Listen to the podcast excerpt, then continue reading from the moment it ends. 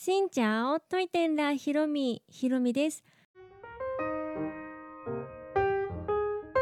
この番組は YouTuber ブロガーでありベトナム旅行研究家のひろみが日々の出来事やベトナム旅行にまつわるお話をしています。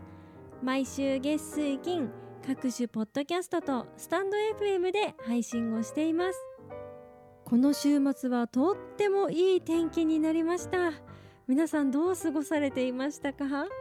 私は朝起きてねこんなに太陽テッドンか暑いなって思って早速外に出てお散歩なんかしておりました。朝のね光ってやっぱ昼のこう太陽と全然違って朝浴びるのって本当になんか特別だなと思って、うん、結構こう夜型の私なんですが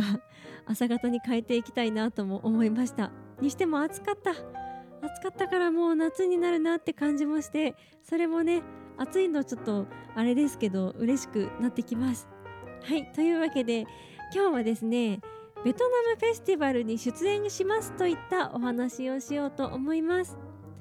毎年もう好評で開催されているベトナムフェスティバルなんですが今年は来週6月の4日と5日の土日にもう来週って言ってもこのラジオがね月曜日出てだから今週ですね今週の週末に行われます。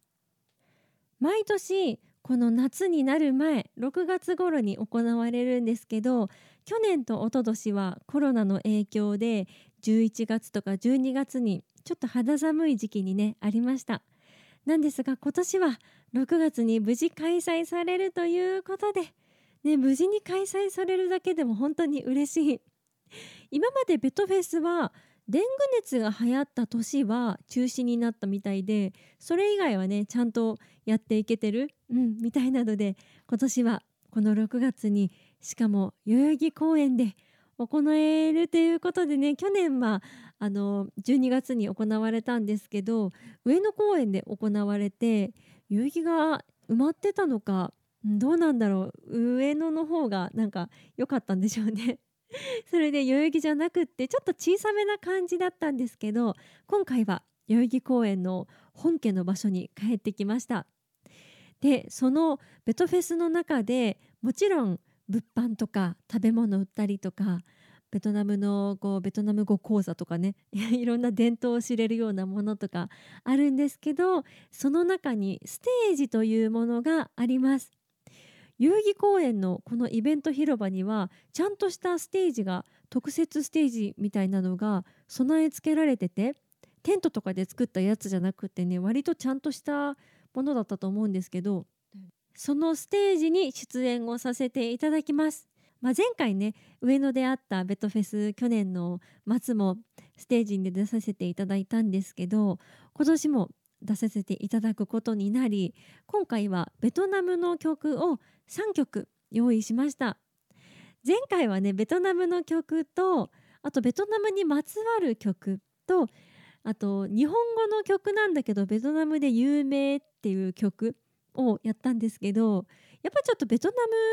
人の人がよく聴いているようなベトナム語の曲でもありベトナムですごく有名でみんなが知ってるみんなが口ずさめるみたいな曲がいいなと思って今回は新しい曲をね選んで今絶賛練習中でございます。ということはもちろんベトナム語で歌うわけなのでそこからやっていってるのですごくなんか新鮮と言いますか？ね普段ベトナム語の歌って歌う機会もないしメロディーもやっぱこう日本の感じと違うじゃないですかだからちょっと異国感もありつつ、うん、でも歌えば歌うほど聴けば聴くほどあベトナムっていい曲あるなとか、うん、思いますね。で今回は歌う曲の中で1曲「ウックジー」という曲があるんですけどこの曲はあのベトナムのニュースを発信している YouTuber のあつろうさんがね奥さんがあのこの曲はすごいベトナム人の方みんな知ってるよって教えてくださってでそれを選びました。で実際に日本でねよく聞いていたんですけどベトナム旅行を私3月行った時にねハイランズコーヒーっていうあのチェーンのカフェでゆっくり進んでたらこのウークズイがね流れてきたんです。なんかそれに感動しちゃってそう日本のこうスタバみたいな雰囲気のカフェなんですけどそこでウークズを聞いてあこれは絶対歌おうって思いましたね。ベトナムで聞くベトナムのウークズイも素敵だなって思って。でその時から絶対ベトフェスまた出れたら歌いたいと思っていたので今回そういうプログラムにも入れてみました。でステージに出演をさせていただくために歌の練習をするのもそうなんですけどやっぱり自分で喋らなきゃいけないからうん、なんかそういう、まあ、構成って言ったらちょっと大げさですけどね自分でこれ歌ってこういうことを伝えてとかって考えているうちにベトナム語でねちょっと喋りたいなと思って、まあ、言うてもそんなベラベラ長文は喋らず日本語で言ってそこの場にいらっしゃるベトナム人の人にもベトナム語で伝えれたらなと思って、うん、私はこういうものです。で今日着てるのはこういうものですとかね。次はこういうの歌いますっていう軽い感じで言おうと思っていろいろ考えています。でやっぱり最初はね皆さんこんにちはっていうご挨拶から入りたいと思って「しんちゃんおといてんらひろみひろみです」みたいな感じで言いたいなと思ったんですけど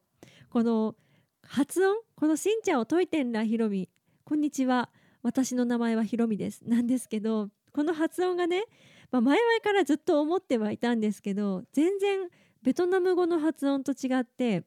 本当は「シンチャオトイテンラヒロミ」っていう